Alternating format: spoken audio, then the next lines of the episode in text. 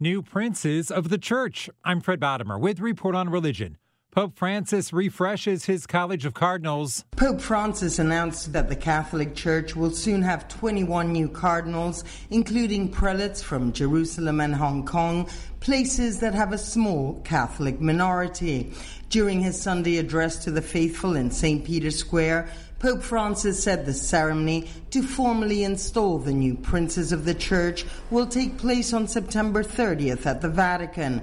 The new appointments will bring the number of cardinal electors in a new conclave to 137.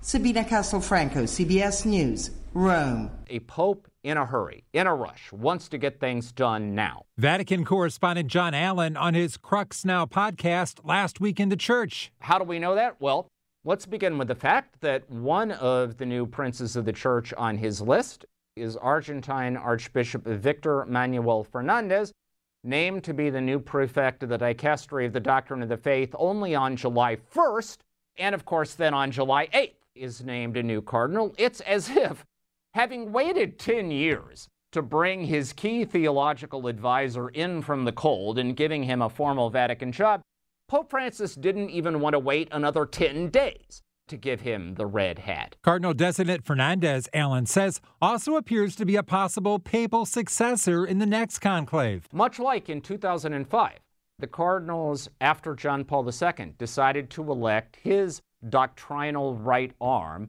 Cardinal Joseph Ratzinger, as Pope Benedict XVI.